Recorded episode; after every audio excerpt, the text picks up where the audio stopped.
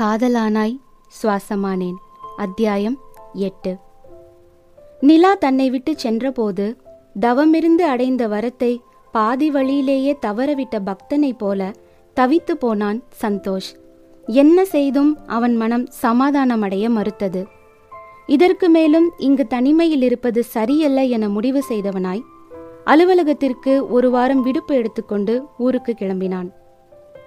அடுப்படையில் மதிய உணவிற்கான ஆயத்த வேலைகளில் மூழ்கியிருந்த சந்தோஷின் அம்மா பொன்னி தன் பின்னே ஏதோ நிழலாடுவதை உணர்ந்து திரும்பி பார்த்தபோது சொல்லாமல் கொள்ளாமல் திடுதிப்பென்று வந்து நிற்கும் மகனைக் கண்டதும் ஆச்சரிய மிகுதியில் சந்தோஷ் என்னப்பா? திடீர்னு வந்திருக்க?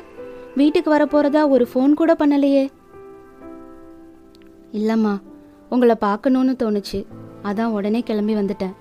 என நான் தழுதழுக்க கூறியவனை ஒரு கணம் உற்று பார்த்தபடி செய்து கொண்டிருந்த வேலையை அப்படியே போட்டுவிட்டு பதற்றமாய் ஓடி வந்தவள் என்னப்பா என்னாச்சு?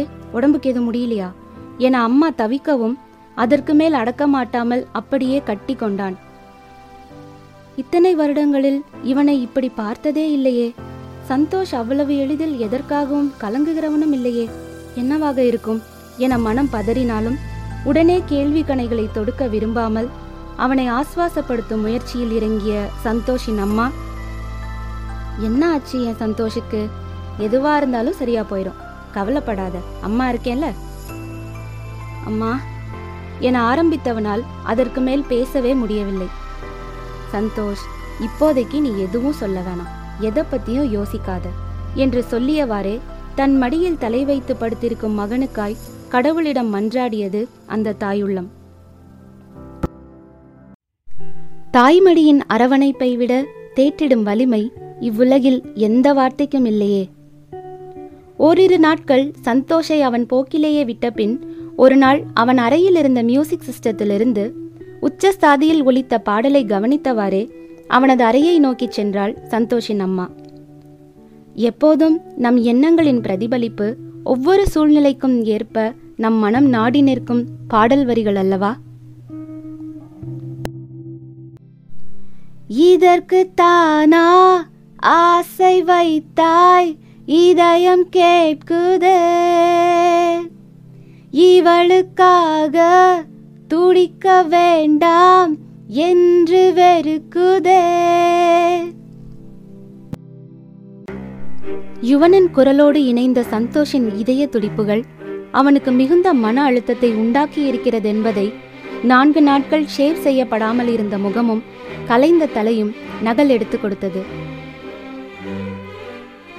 நீயே சொல்லட்டும் தான் நான் எதுவும் கேட்கல சந்தோஷ். ஆனா ரெண்டு நாளா ஒரே பாட்டை திரும்ப திரும்ப கேட்டுட்டு இருக்க. சரியா சாப்பிடல யார்கிட்டயும் முகம் கொடுத்து பேசல. ஏன் இப்படி மனசு உடைஞ்சு போய் உட்கார்ந்துருக்க? என்ன ஆச்சு உனக்கு? போய் முதல்ல முகத்தை கண்ணாடியில பாரு. என கடுமை காட்டிய அம்மாவிடம் அதற்கு மேல் மறைக்க தோன்றவில்லை சந்தோஷிற்கு. ஒரு பொண்ணுமா? அவளை உயிருக்கு உயிரா விரும்பினேன் அவ பேசுறத வச்சு அவளுக்கும் என்னை பிடிச்சிருக்குன்னு தான் நினைச்சேன். ஆனா திடீர்னு காரணமே சொல்லாம என்னை விட்டுட்டு போயிட்டா. நான் வேணான்னு போயிட்டா. என சிவந்த விழிகளில் சலனமே இல்லாமல் அனைத்தையும் சொல்லிவிட்டான் சந்தோஷ். காரணம் ஒரு பெண்ணாகத்தான் இருக்க முடியும் என யூகித்திருந்தாலும் அவன் இவ்வளவு விரக்தியாக பேசவும் என்ன பதிலுரைப்பதென தெரியாமல் அமைதியாக அமர்ந்திருந்த அம்மாவிடம் என்னால் அவளை மறக்க முடியாதுமா? என்ன பண்றதுனே எனக்கு தெரியல என விம்மினான். நீ எப்பவுமே கலங்கக்கூடாதுன்னு தான் உனக்கு சந்தோஷ்னு பேர் வச்சோம். அதுக்கேத்த மாதிரி தான் நீயும் இருந்த. எங்க சந்தோஷ் இருக்கிற இடம் எப்பவும் கலகலன்னு இருக்கும். இருக்கணும். இப்போ என்ன ஆயிடுச்சுன்னு இவ்வளோ வருத்தப்படுற? முதல்ல இந்த சோகமான மனநிலையை விட்டு வெளியில வா. மனசு விட்டு பேசு. எல்லா விஷயத்துக்கும் கண்டிப்பா ஒரு தீர்வு இருக்கும். அவன் மெல்ல மாறுவான் என்கிற நம்பிக்கையோடு காத்திருந்த அவனது அம்மாவின் எதிர்பார்ப்பு வீண் போகவில்லை. சிறிது சிறிதாய் நிஜத்தை ஏற்றுக்கொள்ள சந்தோஷ் முயற்சித்துக் கொண்டிருந்தான். அவனை தனிமையின் வலையில் சிக்க அனுமதிக்க கூடாதென்பதில் நேரில் அவனது அம்மாவும் தொலைபேசியில் ஆனந்தியும் மெனக்கெட்டுக் கொண்டிருந்தனர். இப்படியாக சென்று கொண்டிருந்த வேளையில் ஒரு நாள் சந்தோஷின் அம்மா அவனது அறையை சுத்தம் செய்து கொண்டிருந்த போதுதான் அதை கவனிக்க நேர்ந்தது. மேஜை மீது சந்தோஷ் அவனது செல்போன் ஸ்கிரீனை ஆஃப் செய்யாமல் அப்படியே வைத்துவிட்டு சென்றிருந்தான். வால்பேப்பரில் புன்னகைத்தபடி தேவதை என தெரிந்த அந்த பெண்ணின் முகம் பொன்னிக்கு யாரையோ நினைவுபடுத்தியது. சந்தோஷ்! பெருங்குரல் எடுத்து அவனது அம்மா அழைத்ததில் பதறியடித்து ஓடி வந்தவன் என்னம்மா என்னாச்சு? கையில் இருந்த செல்போனை காட்டியபடி யார் இந்த பொண்ணு? இவளை பத்தி தான் நீ இவ்வளவு நாள் சொல்லிட்டு இருந்தியா? என்றதோடு நிற்காமல் அவன் கையை பற்றியபடி வேகமாக வீட்டின் பின்புறம் அழைத்துச் சென்றாள் சந்தோஷின் அம்மா. அங்கு பழைய இரும்பு சாமான்கள் வைக்கப்பட்டிருந்த தனி அறையில் இருந்த மரப்பெட்டி ஒன்றினை காட்டி அதை தர சந்தோஷ் என்ற அம்மாவிடம் எதிர்கேள்வி கேட்காமல் சொன்னதைச் செய்தான் சந்தோஷ். உள்ளே கலைந்து கிடந்த பழைய கருப்பு வெள்ளை புகைப்படங்களில் ஒன்றானதும் தான் பொக்கிஷமாய் பாதுகாத்து வைத்திருந்ததுமான ஒரு புகைப்படத்தை எடுத்து சந்தோஷிடம் நீட்டினாள் அவனது அம்மா. அமுதா ஆல்வின் நிலா சந்தோஷ் பொன்னி ஆகிய ஐந்து பேரும் சேர்ந்து நிலாவின் பெயர் சூட்டு விழாவில் எடுத்துக்கொண்ட புகைப்படம் அது. ஆல்வினின் பிரதியோ எனும் அளவிற்கு அவரை அப்படியே உரித்து வைத்திருப்பவள் நிலா.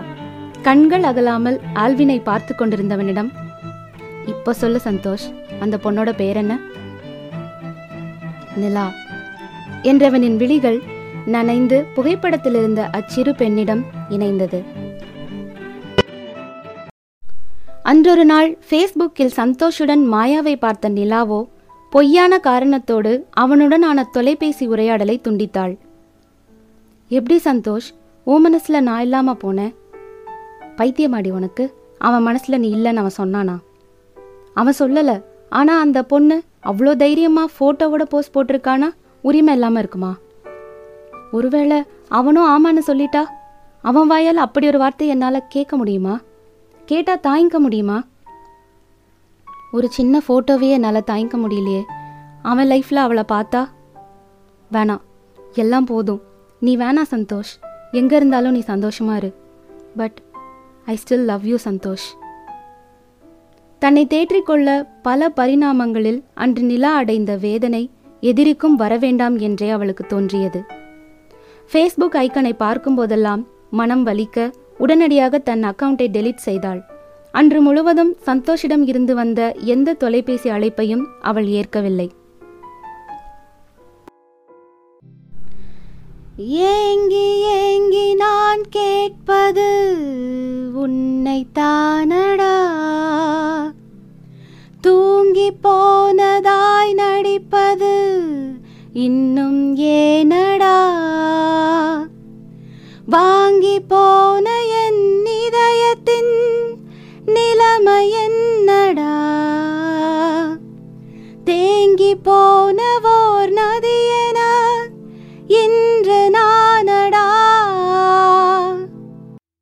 வெளியில் சூழ்ந்த காரிருள் தன் வாழ்வையும் ஒளியின்றி செய்வதாய் உணர்ந்தவள் அறையின் விளக்கை கூட போட விருப்பமில்லாமல் மடிக்கணினியில் தன் கைகள் தன்னிச்சையாய் தேடி ஓடவிட்ட பாடல் வரிகளில் மனம் கரைய அப்படியே தலையணியில் முகம் புதைத்தாள். எவ்வளவு நேரம் அழுதாளோ அப்படியே உறங்கிவிட்டாள்.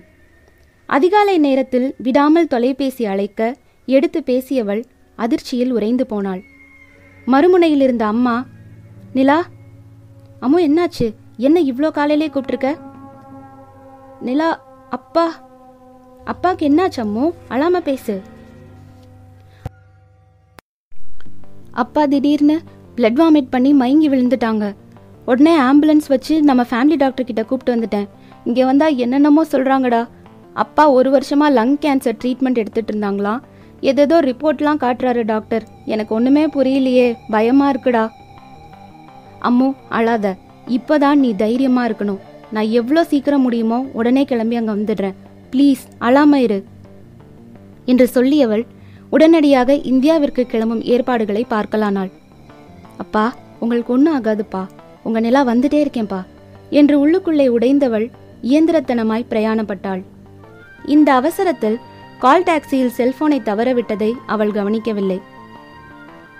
அந்த பிரயாணம்தான் அவள் வாழ்நாளில் அனுபவித்த மிக கொடுமையான தருணம் என தோன்றியது. யாரிடமும் தொடர்பு கொள்ளவும் முடியாமல் என்ன நிலவரம் என்பதையும் அறிய முடியாமல் அவள் அடைந்த அவஸ்தைக்கு அளவே இல்லை. ஏர்போர்ட்டிலிருந்து நேராக மருத்துவமனைக்கு விரைந்தவள் ஐசியுவின் வாசலில் சோர்ந்து போய் பரிதவித்துக் கொண்டிருந்த அம்மாவிடம் ஓடினாள். நிலாவை கண்டதும் கதறி துடித்த அம்மாவை சமாதானப்படுத்திவிட்டு அப்பாவை சோதித்துவிட்டு வெளியில் வந்த டாக்டரிடம் நிலவரம் கேட்க முற்படுகையில் அவரே sorry to say this he's and final stage போய் பேசிக்கோங்க என்று சொல்லிவிட்டு தலை குனிந்தவாறு சென்று விட்டார் உள்ளே நுழைந்தவளை நோக்கி கைகளை நீட்டிய ஆல்வின் மூச்சு திணறியபடி பேச முயற்சி செய்தார். நிலா குட்டி அப்பா ஏன்பா எங்களை விட்டு போகாதீங்கப்பா ப்ளீஸ்ப்பா நீங்க இல்லாத உலகத்தை நினைச்சே பார்க்க முடியலப்பா. அப்பாக்கு ஒன்றும் இல்லடா. எங்ககிட்ட ஒரு வார்த்தை சொல்லியிருக்கலாம்லப்பா ஏன்பா இப்படி சொல்லாம மறைச்சீங்க? தாங்க மாட்டீங்க. அதான் அம்மாவை நல்லா பார்த்துக்கோடா. நிலாவிடம் பேச வார்த்தைகள் இல்லை. அழுது கொண்டே இருந்தாள். அமுதாவை நோக்கி பார்த்தவர் சாரி அமுதா உன்னை இப்படி பாதியிலே விட்டுட்டு போறேன். என்ன மண்ணு என்று சொல்லி முடிக்கும் முன் அவர் விழிகளின் நீர் முந்திக் கொண்டது. நிசப்தமான அந்த அறையில் நீண்ட பீப் சத்தத்தோடு இசிஜி தன் கடமையை செய்து முடித்தது. எதிர்பாராத நிகழ்வுகள் நிறைஞ்சது தான் இந்த வாழ்க்கைன்னு எனக்கு தோணுது. அதே மாதிரி உங்களுக்கும் தோணுச்சுன்னா வெயிட் பண்ணுங்க. Will see until then it's bye from உங்கள் மாயாவி.